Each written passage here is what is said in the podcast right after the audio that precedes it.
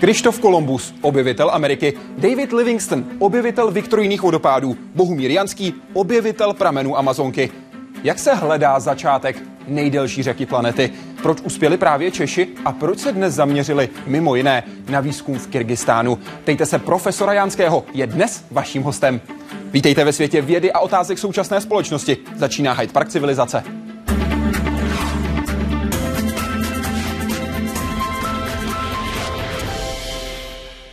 Pane profesore, vítejte. Děkuji, že jste hostem Hyde Parku Civilizace. Dobrý večer. Otázky na vás budou směřovat z našeho webu www.hydeparkcivilizace.cz. Tam najdete všechny kontakty pěkně pohromadě. Pane profesore, první otázku mám pro vás, ale já, protože když jsem četl v rozhovory s vámi, tak vy všude říkáte, našli Češi, nikoli našla moje expedice, našel jsem já. Proč? No, protože všechno je to kolektivní dílo, jeden člověk by sám nic nezmohl. A e, Češi byli na začátku. E, Češi se začali tímto tématem zabývat už před 300 lety a my jsme na jejich skvělé dílo navázali. Jste hrdý, že jste Čech? Velmi. Říká Bohumír Janský, objevitel pramenů Amazonky. Největší, nejdelší, gigantická. Indiáni Amazonce říkají bez superlativ, jednoduše velká řeka. Pro vědce je tento veletok nekonečným zdrojem nových objevů. Autorství jednoho z těch nejvýznamnějších přitom patří Čechům. Ti na přelomu tisíciletí při dvou expedicích k hoře Nevadomismy v peruánských Andách určili jeho prameny. Právě tady v Ledovcovém jezeře na úpatí sopky Mismy pramení Amazonka. A protože ta laguna nemá žádný název, rozhodli jsme se kolektivně, že ji pojmenujeme Laguna Bohemia. A protože došli k závěru, že pramen není jediný, dostalo se jim i toho luxusu, že oslavovat mohli víckrát. Narkotická lístka 212. Hurá! Nedokázali přitom nic menšího, než že přepsali učebnice. Ještě v 90. letech minulého století říkali, že nejdelší řekou světa je Nil. To už ale teď po výpravách Bohumíra Janského neplatí. Amazonka, africký veletok, překonává zhruba o 500 kilometrů, což je mimochodem víc, než kolik měří celý tok Vltavy. Každá kapka vody od pramenu Amazonky překoná na cestě k Atlantiku až 7000 kilometrů. Jeho americký veletok tak až relativně nedávno získal poslední prvenství, kterému chybělo. Všechno, co jsme tehdy naměřili a zjistili, bylo nej. Suverénně nej, největší, nejdelší, největší plocha povodí a pak jsme přijeli do Prahy a řekli jsme tady novinářům, my jsme pravděpodobně objevili skutečně pramen Amazonky. Pak jsme si to všechno ještě srovnali v hlavě, napsali články a bylo to tak. Peruánský velvyslanec v Praze, který dnes už profesora Janského za práci jeho týmu vyznamenal, to označil za nejspíš poslední velký geografický objev na této planetě. Jak je pak tedy vůbec možné, že tak prestižní cíl vědcům z celého světa tak dlouho unikal? Vždyť slovy profesora Janského, čím je věřícímu Vatikán, tím je pro hydrologa Amazonka. Prameny Amazonky se nacházejí ve výškách přes 5000 metrů, takže určitě není jednoduchý se tam dostat. To je jeden z aspektů. Jsou to obrovsky vzdálená místa od jakékoliv civilizace. Především si nikdo nedal eh, tu práci detailní, aby eh, měřil eh, těmi nejpřesnějšími přístroji. My jsme tomu věnovali nejméně jeden měsíc a můžeme říct, že to, to naše zjištění by mělo být eh, jaksi definitivní. Své závěry přitom museli ve vědecké komunitě hájit. Přesvědčení pochybovačů by jim přitom jen naměřené údaje nestačily. Zásadní roli tak hrály nejmodernější přístroje, které k jejich zaznamenávání používali. Myslím, že eh, se to někdy zveličovalo, že by nám nějakým způsobem chtěli ten objev zcizit nebo že by tam bylo nějaký plagiátorství. Popsáním a zmapováním pramenné oblasti to ale neskončilo. Změny klimatu se nevyhýbají ani této oblasti. Je to kontinuální vývoj, kdy máme data od 30. let 20. století až v podstatě do současnosti. Letecké a družicové snímky nám dokazují, že ten ústup eh, a tání ledovců je již v podstatě dokončen. Dál tak naopak pokračuje přísun cených dat. Z Jižní Ameriky do Česka proudí údaje z meteostanic a dalších přístrojů a slouží k následnému výzkumu. Prameny Amazonky i řeka samotná mají stále tajemství, která čekají na odhalení. Jaroslav Zoula, Česká televize. A tohle je medaile, kterou obdržel profesor Jánský. Pane profesore, v jakém roce? Byl to rok 2008 a stalo se to v Praze. Má jí jiný zahraniční vědec, který tedy není peruáncem? Podle údajů peruánské strany ne. Kdo z dalších vědců jí má? Já o tom nevím. Jak moc jí ceníte? Dokážete to s něčím srovnat? Právě tohle ocenění? Samozřejmě velmi si cením, žádné podobné ocenění jsem neobdržel. My se podíváme na první otázku, která je pro vás připravena konkrétně od Petra Kubalíka. Pane profesore, před 25 lety, 25 lety jsem se učil, že nejdelší řekou je Nil s 6671 kilometrem. Předpokládám, že to bylo tím, že ještě nebyla přesně změřena Amazonka. Jaká byla před 25 lety její odhadovaná délka? A je současná délka definitivní? E, ta současná délka by e, měla být definitivní v tom velkém čísle, e, dejme tomu, Určitě můžeme tvrdit, že má přes 7 tisíc kilometrů délky, ale může se tam něco ještě malinko změnit. My jsme teď v posledních letech zjistili, že ty čtyři prameny se trochu posouvají vzhledem k tomu, že nám mezi tím odtálo pět ledovců v tom povodí. Takže ty prameny jakoby Eh, jeden se zkrátil a pačeta eh, reagují na vývoj toho zalednění v území. A dá se tedy říct, že se Amazonka prodlužuje nebo naopak zkracuje? Eh, no, v podstatě bychom ji mohli malinko prodloužit, protože tam čeká ještě jedna záhada, která by se měla objasnit a sice do toho regulárního pramene, který jsme objevili a změřili, od někud prosakuje voda z vyšších poloh, zhruba z výšky o 300 metrů výše. A my to musíme dokázat. Můžeme to dokázat eh, pomocí takové moderní metody izotopové hydrologie. Proč to ještě není hotovo? Eh, protože se zabýváme teď jinými věcmi, zkoumáme změny odtokového režimu, ovlivněné táním ledovců, eh, měříme, vyhodnocujeme, ale vím, že tohle je třeba udělat. To jezírko, které vy jste pojmenovali Laguna Bohemia, je ve výšce 5150 metrů nad mořem. Tady bychom se tedy dostali téměř na 5,5 kilometrů. Ano. Dalo by se pak říct, že to už je skutečně definitivní konec, definitivní začátek Amazonky? Ano, výše už nic neleží, jenom vrchol Nevado Mismy, z kterého stéká tavná voda ze sněhu. Ale toto je poslední nějaký akumulátor, zdroj vody, který zřejmě ten pramen zásobuje. A nebojíte se, že vám ten objev někdo, tak říkajíc v úvozovkách, vyfoukne? Já myslím, že ne. Já už jsem o tom mluvil na tolika místech, že to zřejmě takhle je a to by asi nebylo slušné, kdyby to někdo jiný teď se tím zabýval. Čeká to tady na vás. Já doufám na náš tým. Kolik měřila Amazonka před 25 lety? No tak bylo to skutečně menší číslo, než je ten Nil, eh, protože za pramen podle všech světových encyklopedií nebo většiny byl brán Maraňon. V podstatě ten pramen, který určili čeští jezuité před 300 lety. To bylo na sklonku 17. století. To bylo v roce 1693, kdy Samuel Fritz při své druhé cestě k vícekráli do Limy stanul na břehu jezera Laurikoča a řekl, zde pramení Amazonka. A tam se dnes píše, jako jeden z prvních Evropanů splul Amazonku až ke jejímu ústí do Atlantského oceánu a vytvořil první podrobnou mapu tohoto velotoku. Kde je ta mapa dnes k vidění? Ta mapa má velmi zajímavé osudy. Eh, ona vůbec by si zasloužila daleko podrobnějšího zpracování, eh, protože se postupně vyvíjela. Není to jenom dílo Samuela Frice. Ono vlastně vzniklo sesazením různých částí. Spoluautorem té mapy je i jeho přítel Václav Richter, který teda neslavně skončil tím, že byl eh, v této době zabit domorodci právě v povodí řeky Ukajály. Nicméně ta mapa po několikerých ztraceních, zmizeních se opět našla, bohu díky, a leží v Bibliotek National v Paříži, v Národní knihovně. Vy jste četl deník Samuela Frice, který je ještě ano. v Němčině, je stále v Klementínu? Ano. Je dostupný veřejnosti? Eh, já myslím, že badatelům ano, ale běžně veřejnosti zřejmě ne. Nejsem si tím jistý. Co vám v něm nejvíc možná šokovalo, nejvíc překvapilo, když jste ho tehdy četl? To bylo v roce 89. Ano. Ehm, my jsme eh, vlastně byli připraveni už před cestou do Jižní Ameriky. Znali jsme knihu Čeští cestovatelé, kde už náš učitel profesor Kunský psal eh, o těchto jezuitech. E, nicméně ten pohled do toho denníku je skutečně úžasný a když si člověk představí, co všechno ti lidé prožili, co všechno museli přetrpět a převede si to na současnou dobu, tak to mě nejvíc šokuje. Jestli bychom to my zvládli. V dnešní době. Ano?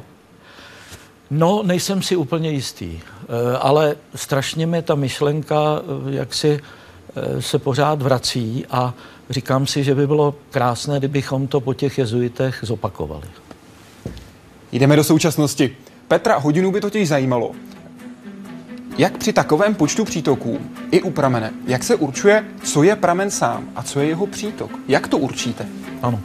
E, jsou v hydrologii světové taková tři kritéria. První je délka toku, to znamená nejdelší tok je pramený. Za druhé to, který má největší plochu povodí a za třetí, který má největší průtok. Často bývají dvě zdrojnice stejné povodí, přibližně stejná. Musíme brát tři kritéria, alespoň. Jak jasné to bylo tady v případě Amazonky? Jak velké rozdíly tam byly mezi těmi možnostmi? Tady to bylo naprosto jasné. Samozřejmě my těžíme z toho, že žijeme v době leteckých a družicových snímků a už první pohled na takový snímek ukazuje, že říční systém Ukajály je výrazně delší než říční systém Maraňonu. Takže tady rozhodla délka z těch tří kritérií? Ano, jednoznačně. Pojďme na další délku, ale jak dlouho trvá cesta k pramenu Amazonky? Žijí v jeho okolí lidé nebo je skryt kde si v hloubi pralesu? Jsme ve výškách, kde žádné pralesy nejsou. Jsme v peruánské západní kordiléře ve výškách kolem 5000 metrů a e, cesta, jak dlouho trvá, e, musíme letět do druhého největšího města Arequipi, e, druhého největšího města Peru, tam si vzít terénní auto a nejprve překonat kanion Kolka, nejhlubší kanion v Peru, eh, tam si odpočinout a aklimatizovat se ve výšce 3600 metrů a pak vyrazit znovu terénním autem k pramenům. Eh, kdysi ovšem jsme tam chodili pěšky, když jsme ještě neznali to, co víme dnes. Dneska už si troufneme tam vyjet terénním autem. Jak dlouho to trvá pěšky a jak dlouho autem? No tak my jsme kdysi dělali velkou okliku v roce 99, posledních 35 a 30 kilometrů pěšky s plnou zátěží. E, dneska si troufáme za nějaké 4 hodiny z kanionu Kolka už dorazit k pramenům. Je-li dobrá, dobrý terén, není-li rozmoklý, protože už se nám také stalo, že auta zapadla a bylo to velmi dramatické a vůbec jsme tam nedojeli. Vy jste zmínil, v této výšce už nejsou pralesy. Jak dlouho to trvá, než se Amazonka právě do těch typických, které si rozhodně diváci vždycky s Amazonkou představí, dešních pralesů dostane? Já bych řekl, že je to zhruba tak téměř na půl cesty Amazonky. Eh, ona nejprve eh, pramení v té západní kordiléře, pak přeteče altiplánem, musí několika kaniony prorazit další východní kordiléru, než se odstne v tom koberci dešného lesa. Eh, potom ještě zbývá dlouhá cesta v Peru, no a z peruánsko-brazilských hranic je to ještě 3,5 tisíce kilometrů k Atlantiku. A jak daleko od pramene žijí lidé? Eh, v podstatě v takovém okruhu 50 kilometrů žije jedna rodina, pastevecká, nic víc. Eh, a je to rodina, které dokonce patří, je vlastníkem tohoto hlavního údolí, kde pramení Amazonka. Je to pastevecká rodina. Co to znamená vlastník? Vy se musíte dovolit u této rodiny, abyste tam mohli projít? Nemusíme se dovolit, máme s nimi navázány dobré vztahy. Eh, dokonce jsem požádal teda hlavu rodiny, aby nám hlídal klimatickou stanici a občas dostane nějaký příspěvek za to hlídání. Nicméně eh, skutečně je to privátní vlastnictví jedné peruánské rodiny. Jsou to lidé, kteří mají indiánské předky? Jsou to čistě indiánští obyvatelé těch vysokých hor tam. Jak jste s nimi navázali kontakt?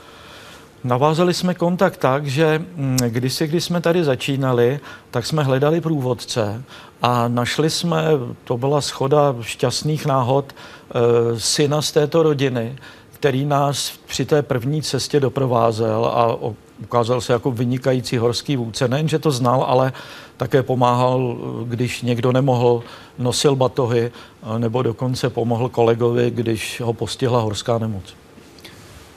Na webu se vás ptá Michal. Chtěl by se zeptat, kolik potůčků se vlévá do Amazonky? Jsou to desetitisíce nebo statisíce? Určitě jsou to statisíce. Eh, ono na druhou ne... stranu ve srovnání s Amazonkou, co není potůček.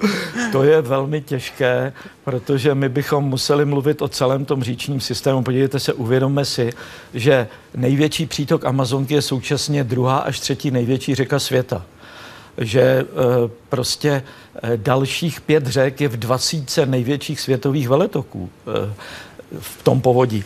Takže je to, říci potůček tam téměř nemá smysl.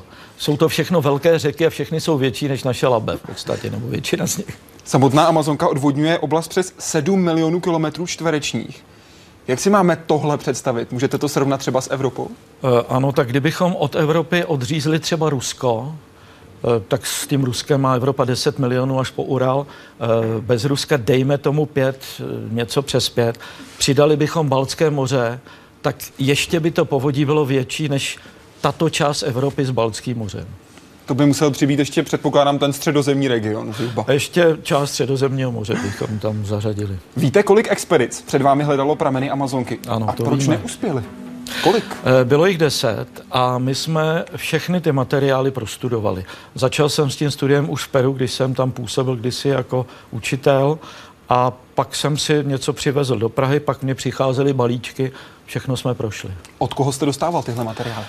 Eh, Všechno od pana profesora Carlose Peñarery, který má obrovskou zásluhu na veškerých našich pracech, protože on to scháněl, on nám otevíral dveře v Peru a byl takovým duchovním otcem našich výprav. A proč tyto výpravy, které šly před vámi, neuspěly? No, já myslím, že my jsme také vytěžili z té doby moderní. Nikdo před námi neměl ty pomůcky, které jsme měli my, měřící pří- přístroje, geodetické.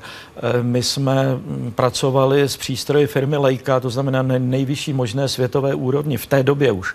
My jsme mohli využít GPS, který právě byly uh, uvolněny americkou armádou k civilním potřebám. To bylo právě v tomto roce byly uvolněny. Právě ta technika naše diváky zajímala, mimo jiné Solomona. Používáte satelitní snímky pramenných území, letecké snímky, nebo se spoléháte na terénní práci? Co je nejpřínosnější? Všechno se musí zařadit. Za prvé satelitní snímky. Musíme se na to Amazonku podívat z družice. Eh, Po této území stále zužujeme. Eh, Jdeme na letecké snímky. Dostali jsme vynikající letecké snímky od peruánské armády, která má všechno toto v rukou. No a pak musíme na zem a všechno změřit geodetickými přístroji přesně, aby nebyly žádné pochybnosti. Když se zaměřovaly prameny Amazonky, nebo měřila Amazonka jako taková, tak tam došlo jednou k situaci, kdy jeden, tuším americký vědec, použil GPS. Akorát, že GPS byla posunutá z bezpečnostních důvodů, jak to nastavili američané. Mm-hmm. Co přesně se tam stalo a jak vy jste měli jistotu, že vaše nastavení GPS je v pořádku? Eh, No, eh, my, my jsme tam spíš neporovnávali GPSky mezi sebou. My jsme konstatovali tehdy při takovém tom začínajícím sporu, eh, že tedy GPSkou nelze měřit vše a že v určité fázi je třeba se uchylit těm geodetickým přístrojům, které jsou nes, daleko přesné například pro určení nadmořských výšek. Takže potom ty vstažené, ty relativní nadmořské výšky třeba od toho soutoku, kde jsme začínali pracovat, jsou samozřejmě daleko přesnější, než kdybychom to měřili GPS-kou.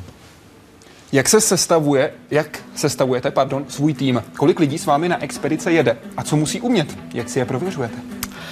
No tak teď už je to zase jinak, než to bylo, když jsme začínali, tak to bylo všechno takové trošku na divoko. Pojďme do toho divokého období. Bylo to doba, kdy můj přítel Vladimír Šimek, který tam působil jako kameraman a vlastně dalším takovým duchovním otcem těchto výprav, eh, tak eh, on prověřoval. Nechal jsem to na něj. Fyzické prověrky byly činěny někde na Slabské přehradě, kde zkoušel mladé hochy, co vydrží. Eh, No Jak se to zkouší, pardon? No tak byly to nějaké fyzické testy, ale já jsem samozřejmě pořád chtěl vzít lidi, kteří něco umí, kteří nám tam budou odborně něco platní. Takže byl to takový mix. Zatímco první expedici byli čistě studenti, ale to se ještě neměřilo, to byl rok 95. To byli vesměs naši studenti. Fyzicky odolný, kombinace tělesná výchova, zeměpis. Eh, druhá expedice, tam se dostali dokonce dva středoškoláci, obrovští nadšenci, kteří prostě se dostali na fakultu z písku a přesvědčili mě tím svým nadšením, že chtějí a velmi rád jsem je zařadil. Nakonec se ukázali jako nesmírně skvělí v terénu. No a dneska už je to jinak. Dneska samozřejmě jsou to lidé z katedry nebo z okruhu našich externích spolupracovníků. Každý z nich něco umí, každý je v něčem odborníkem. Na Hatun Maju už jste neměli jenom český tým, byli tam i peruánští odborníci. Eh, Ano, ta expedice, ta velká hlavní v roce 2000, eh, to byl mix půl na půl Češi a Peruánci. Peruánci byli vesměs vojáci z Národního geografického institutu mezi kapitánem a plukovníkem hodnosti, který určil pan generál, ředitel institutu. Takhle a, vysoké šarže? Ano, a dal mi je k ruce a říkal, tady vám představu vašeho nového velitele, teď tedy budete poslouchat tady pana Janského. No a fungovalo to velmi dobře.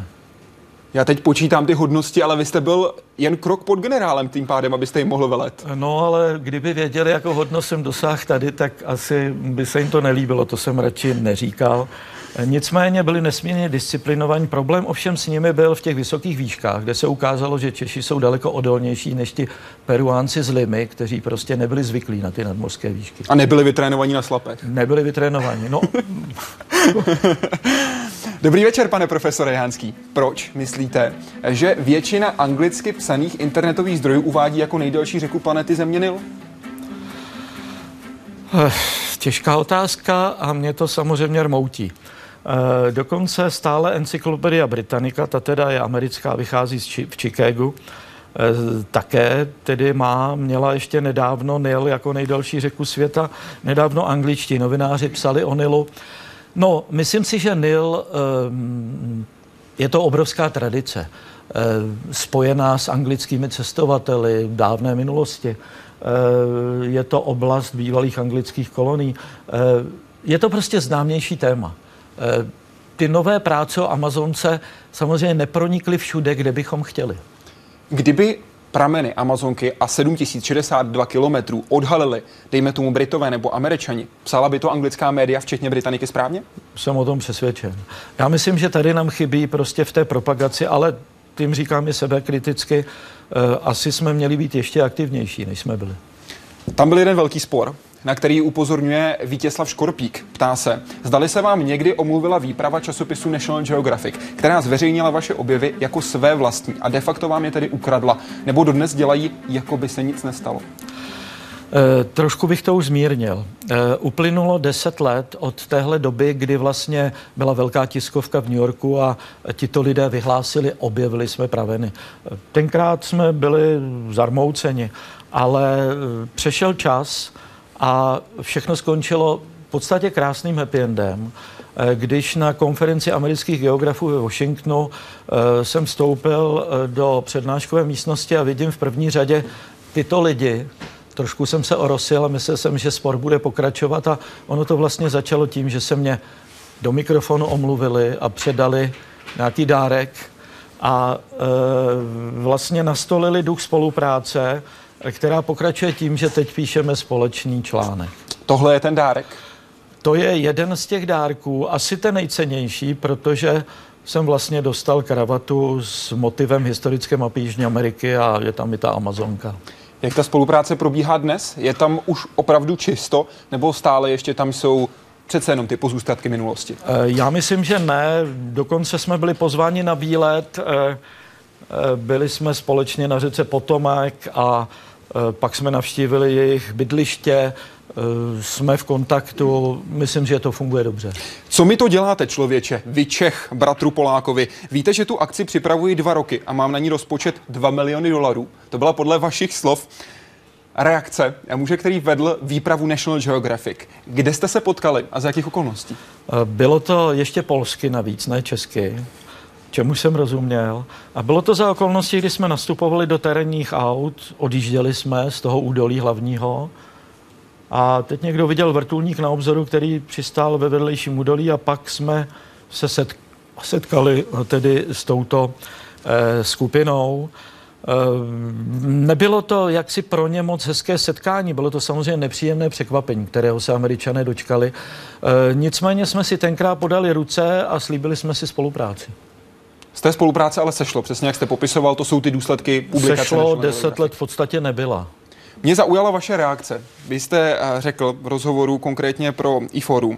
Já jsem mu říkal, víte, jaký já mám rozpočet? 300 tisíc českých korun a prameny Amazonky se zabývám již 10 let a stačí mi to, abychom u pramenů Amazonky všechno změřili. Ušetřili jsme tím, že jsme spali ve stanech.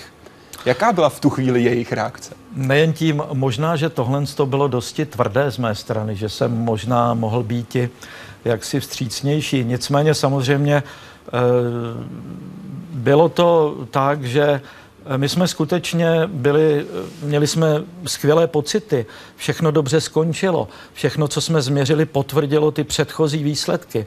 Eh, takže eh, i ty peníze, to není jenom, nejedná se jenom o stany. My jsme na tu druhou expedici dostali terénní auta, dár té místní vlády peruánské, takže ty náklady byly naprosto minimální, dokonce z toho rozpočtu zbyly peníze ještě. My jsme to ani neutratili. Eh, žili jsme skromně, vařili jsme, jak bývá zvykem, eh, jaksi v kotlíku a jedli jsme se šusu. Eh, všechno dostačovalo. A věřme, že celý svět uzná platnost vašich objevů. Pane profesore, dočetl jsem se, píše Honza Malý, že jste v Peru měl projekt, který měl, cituji, mapovat přírodní rizikové procesy. Co jste zjistil a jak pomohl místním? Mohlo by se i nám v České republice něco z toho hodit?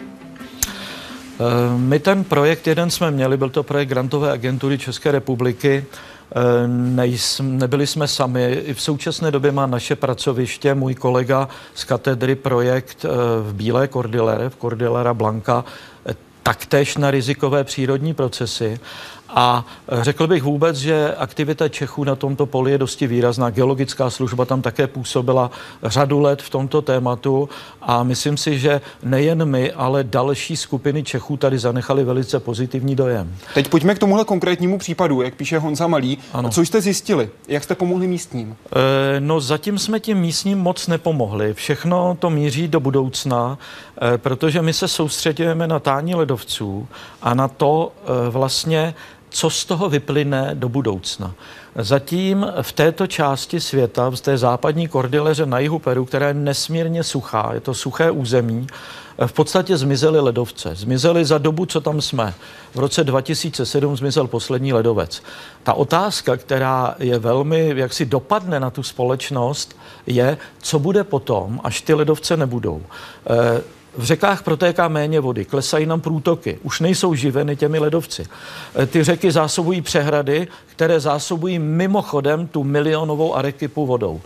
A jsou tady vážné obavy skutečně z velkého nedostatku vody v budoucnu. Já když jsem se díval na ten projekt, tak vy v něm popisujete také to, že sledujete případné důsledky například sesuvů půdy, které by mohly zavalit obyvatele. To se ostatně v minulosti v Jižní Americe několikrát stalo. Eh, ty sesuvy jsou jeden z velice častých rizikových procesů, eh, ale musím říci, že těmi sesuvy se spíše zabývá druhý projekt kolegy Vlímka z katedry, kteří mají několik míst, Machu Picchu, Cordillera, Hilera Blanka, kde se těmi svahovými procesy zabývají.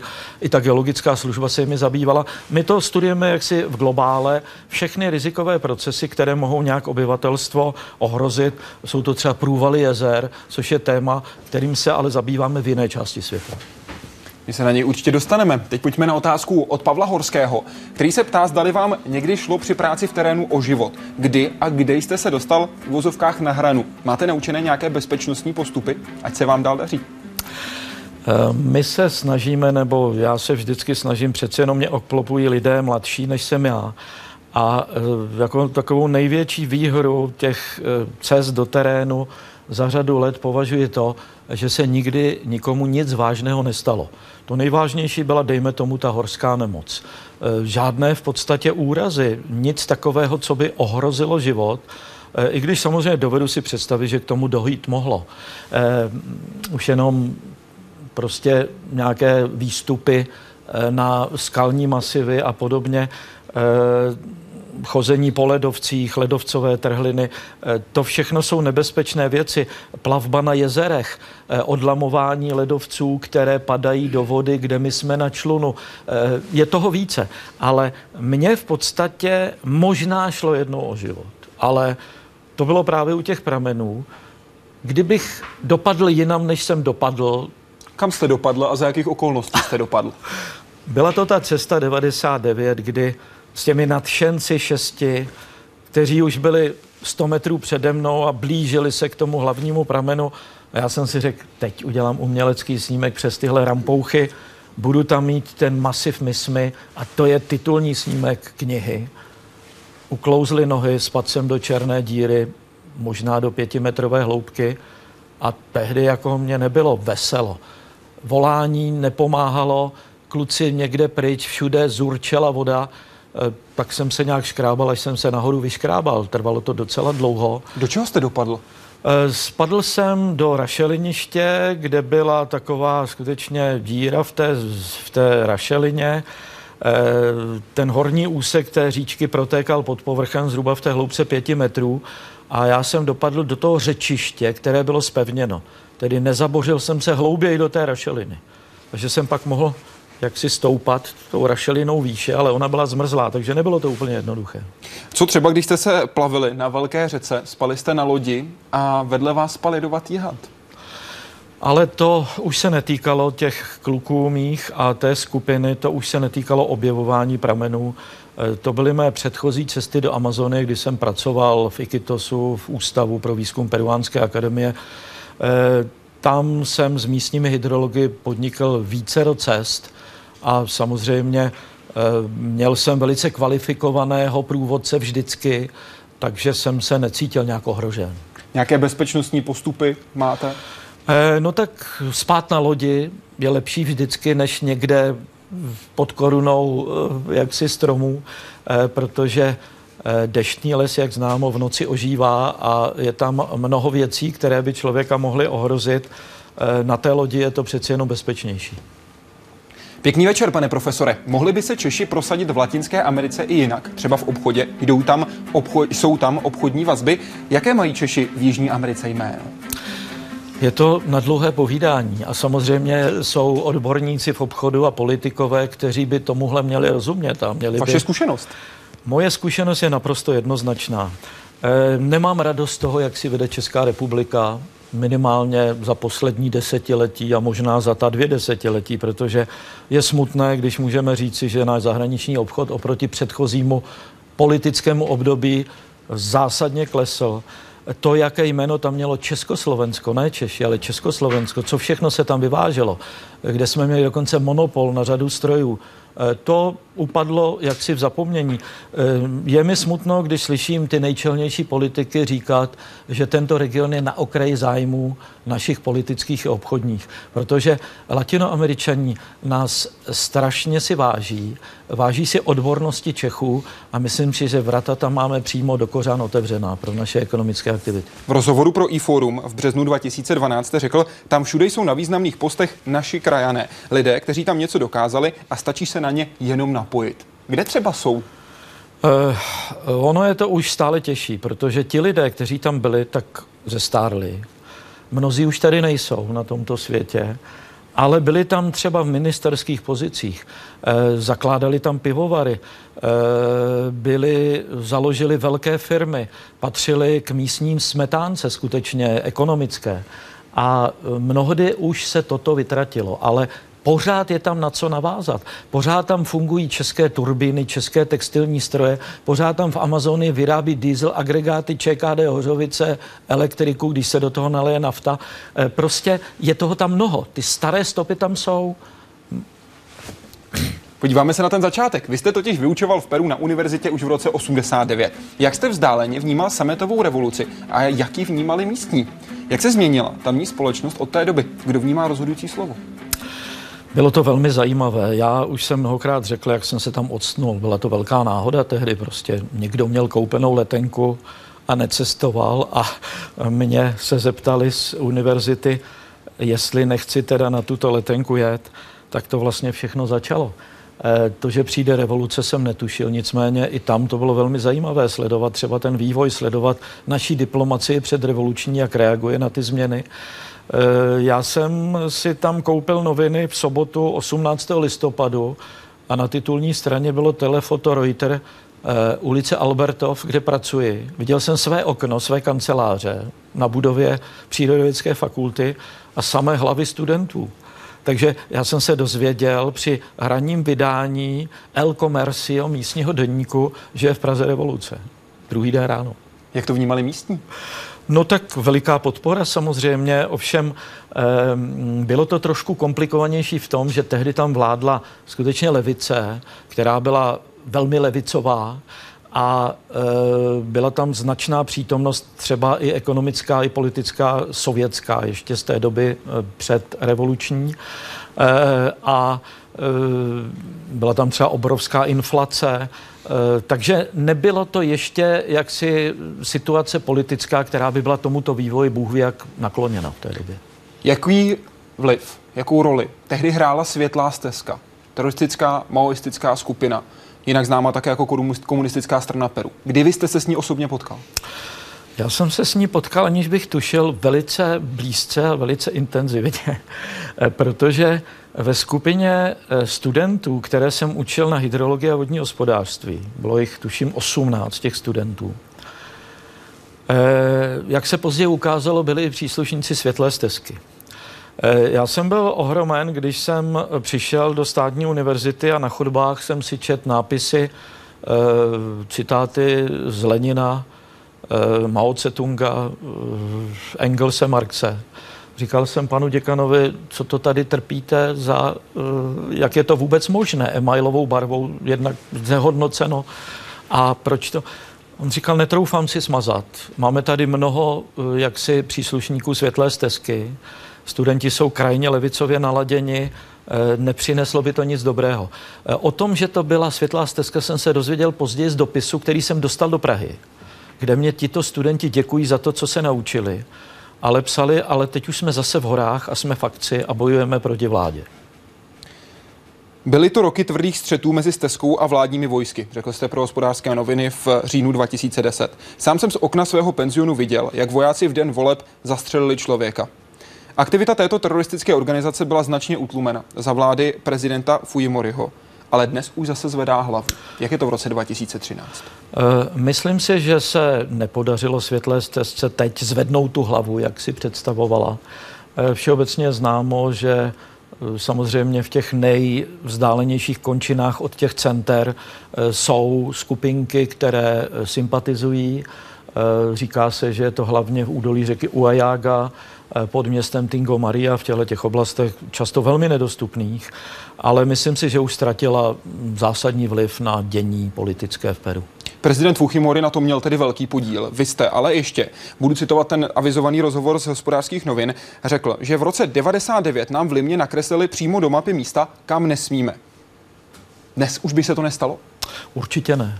Ta situace je úplně jiná. Peru dneska vypadá naprosto jinak.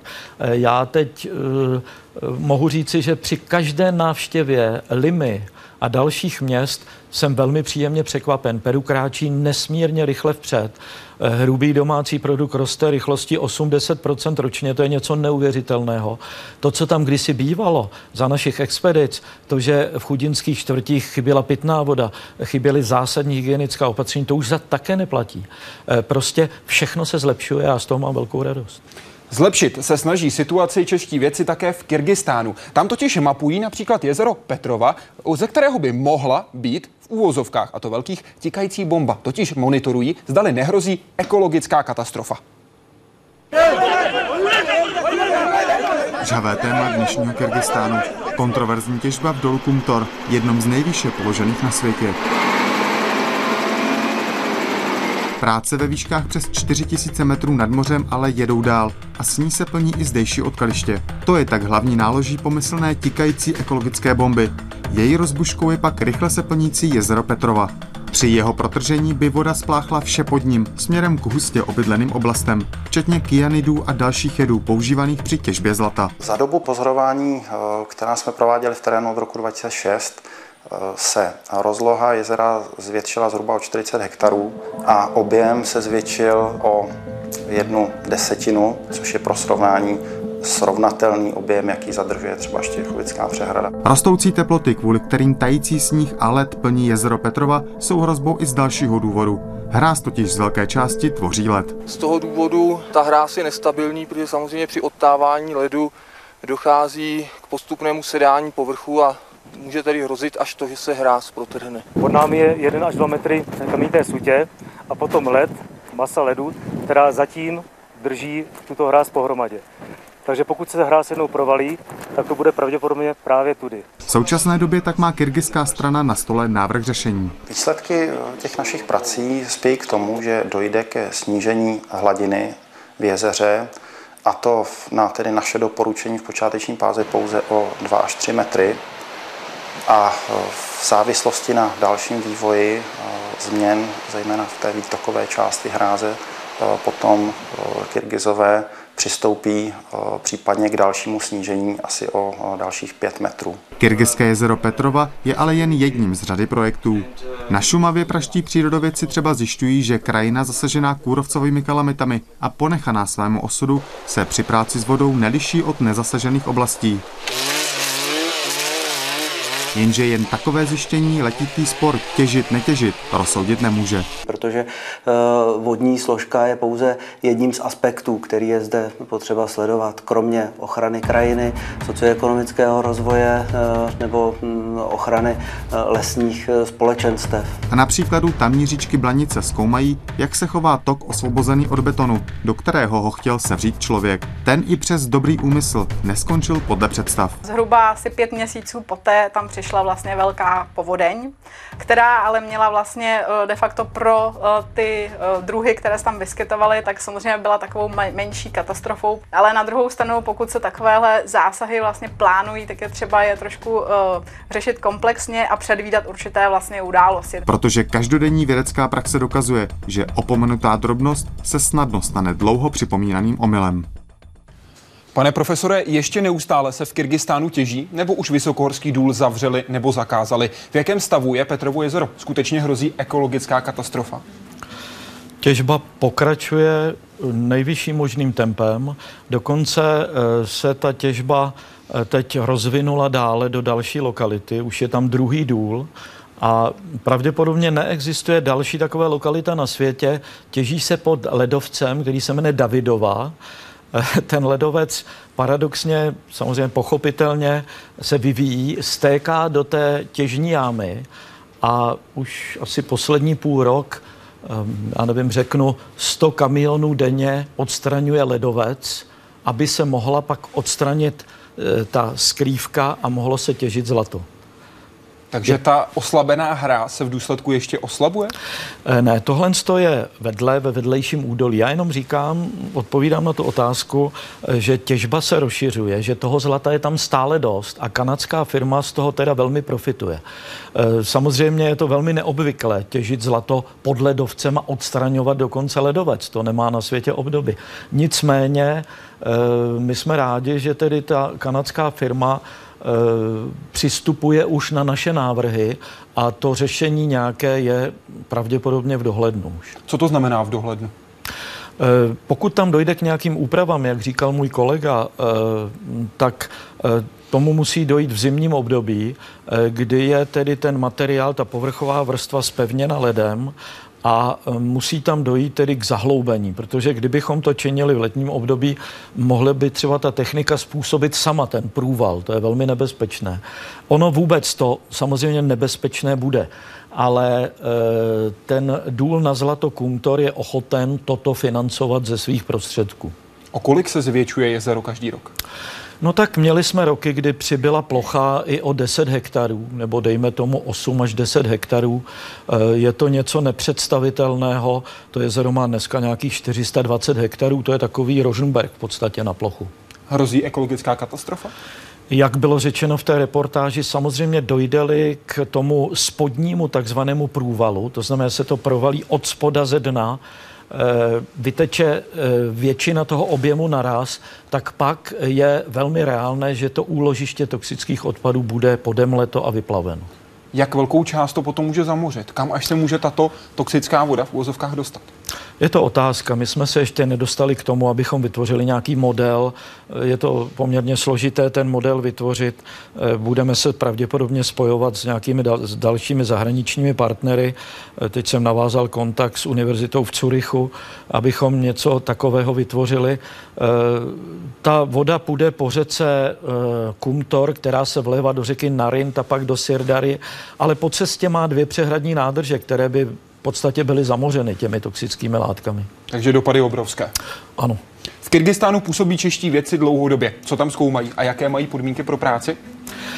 Já musím říci, že eh, do Kyrgyzstánu jsme se dostali hlavně díky tomu, eh, že náš eh, spolupracující partner, který vlastně byl hlavní v tom projektu a byl navrhovatel projektu České rozvojové spolupráce, i hlavské družstvo Geomin, firma Geomin, kde takovým hlavním osobou byl Michal Černý, geolog, tak my jsme se tam dostali vlastně díky financům, financím naší vlády. Byly to dva po sobě jdoucí rozvojové projekty. Ovšem tato aktivita, jak si tato podpora skončila. Eh, a v současné době tam pracujeme za peníze eh, NATO, eh, tedy vojenské organizace NATO. V jakých podmínkách? A na čem ještě kromě jezera Petrova? Um, to jezero Petrova je jenom jedna z těch nejrizikovějších lokalit. My tam těch jezer máme obrovské množství. My jsme začínali kdysi v roce 2004-2005 tím, že jsme vytvořili jakési kategorie nebezpečnosti těch jezer. Uh, tam jsme měli 12 těch nejvíce nebezpečných lokalit a na nich jsme pracovali velmi intenzivně. Uh, v současné době, kromě jezera Petrova, pracujeme v blízkosti hlavního města Biškek, uh, kde byla i postavena díky té, těm projektům České rozvojové spolupráce výzkumná stanice, řekl bych česko-kyrgyzská, dnes tedy kyrgyzská už, eh, ve výšce 3650 metrů, eh, což je taková naše chlouba. Eh, tam zase hlavní osobou, musím říci, teda jsem nebyl já, ale ten Michal Černý z Jihlavy.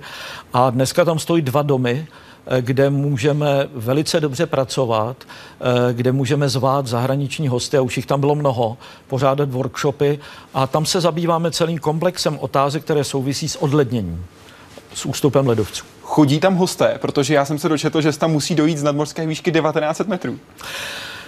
Kyrgyzstán se od Peru liší tím, že v Peru se dojede díky tomu, že tam bývaly staré inské stezky, autem velmi vysoko, do 5000 ale v Kyrgyzstánu ty cesty končí pod 2000 a člověk buď chodí po svých, anebo na koňském hřbetu.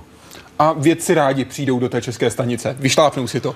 Já myslím, že určitě už jsme tam měli i jaksi starší ročníky a kdo skutečně touží eh, vidět naši stanici, tak hold musí počítat, že tam třeba jde 6-7 hodin.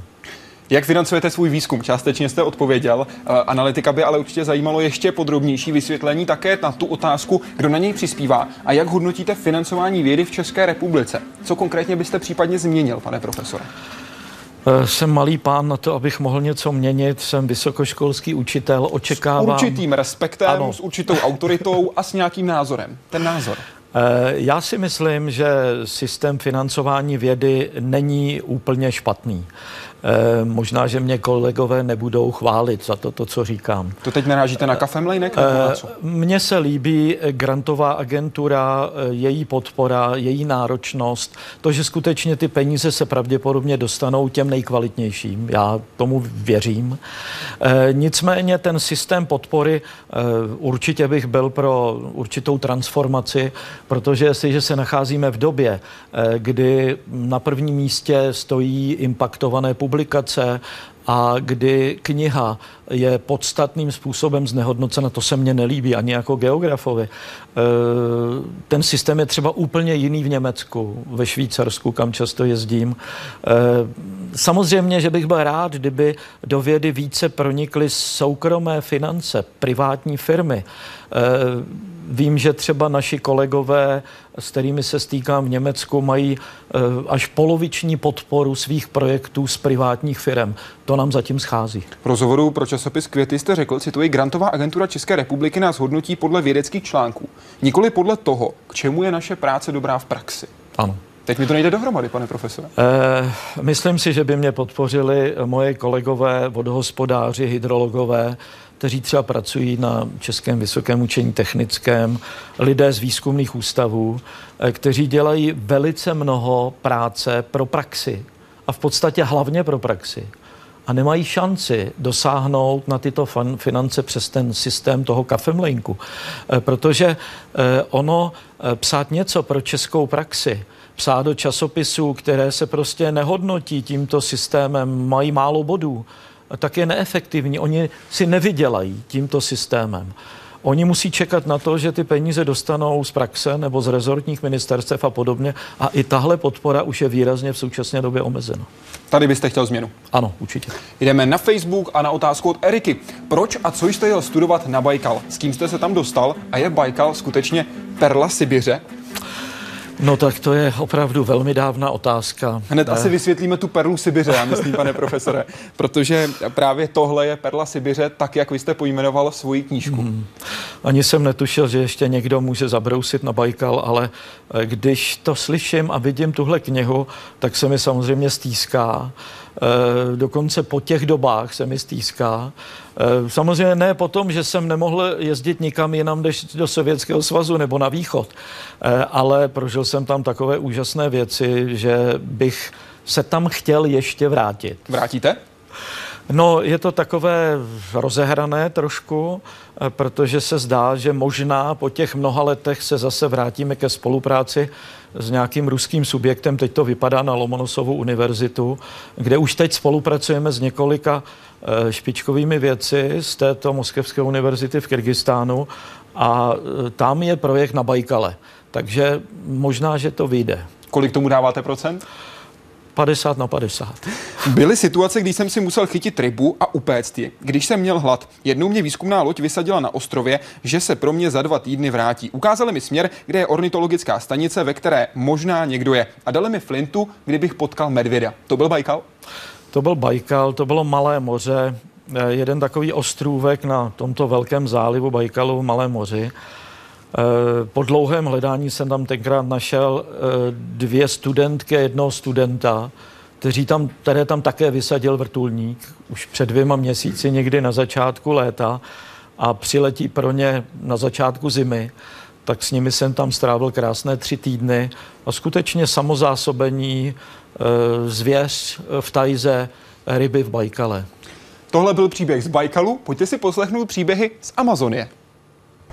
V náročném prostředí, jakým peruánské Andy jsou, musí vědecké cíle jít někdy stranou, protože zdraví je prostě přednější. Takže jsem eh, při horské nemoci musel sestupovat poměrně urychleně eh, do nižších poloh za doprovodu místních eh, lidí a poznal jsem zase na druhou stranu vnitřní život těch komunit, protože jsem tam u nich přespával a mm, myslím, že to bych normálně k tomu nedospěl. Jsou ale oběti, které vědě přinést lze a nadto s úsměvem na tváři. Třeba při měření na zamrzlém jezeře. Jeho šlet postupně rozedírá stěnu člunu. Poté když už člen opravdu začal klesat ke dnu, tak jsem chtěl vyhodit cepín na břeh, zavadil jsem ho o profil a cepín klesnul do hloubky 4 metrů a ve výškách 5100 metrů nad mořem e, se docela špatně dechá a v, v, do vody kolem 0 stupňů se nikomu opravdu dobrovolně moc nechce. Když nejde o život, tak nejde o nic.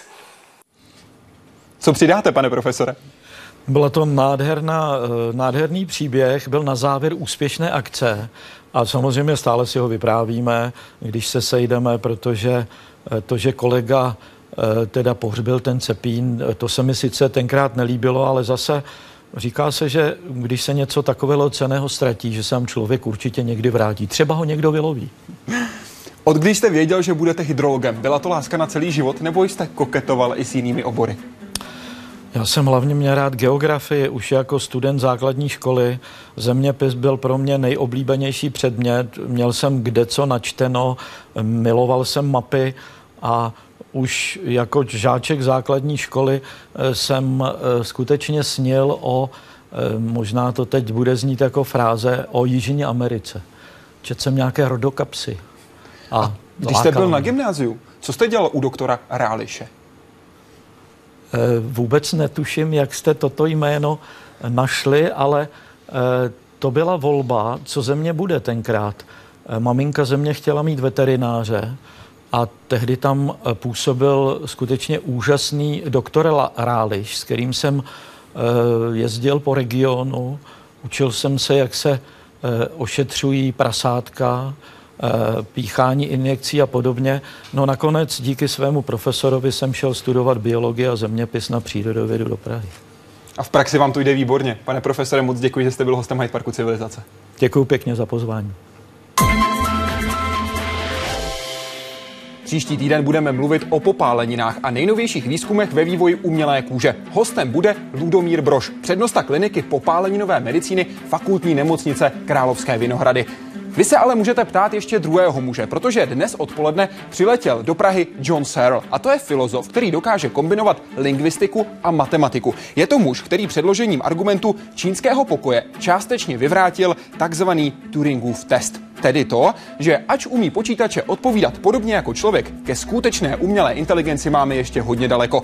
Pan profesor musí zpátky do Spojených států, proto tento díl musíme předtočit. A tak se ptejte hned, jak budete mít volnou chvilku. Ptejte se jak Ludomíra Brože, tak i Johna Serla. Teď vám přeji krásný večer.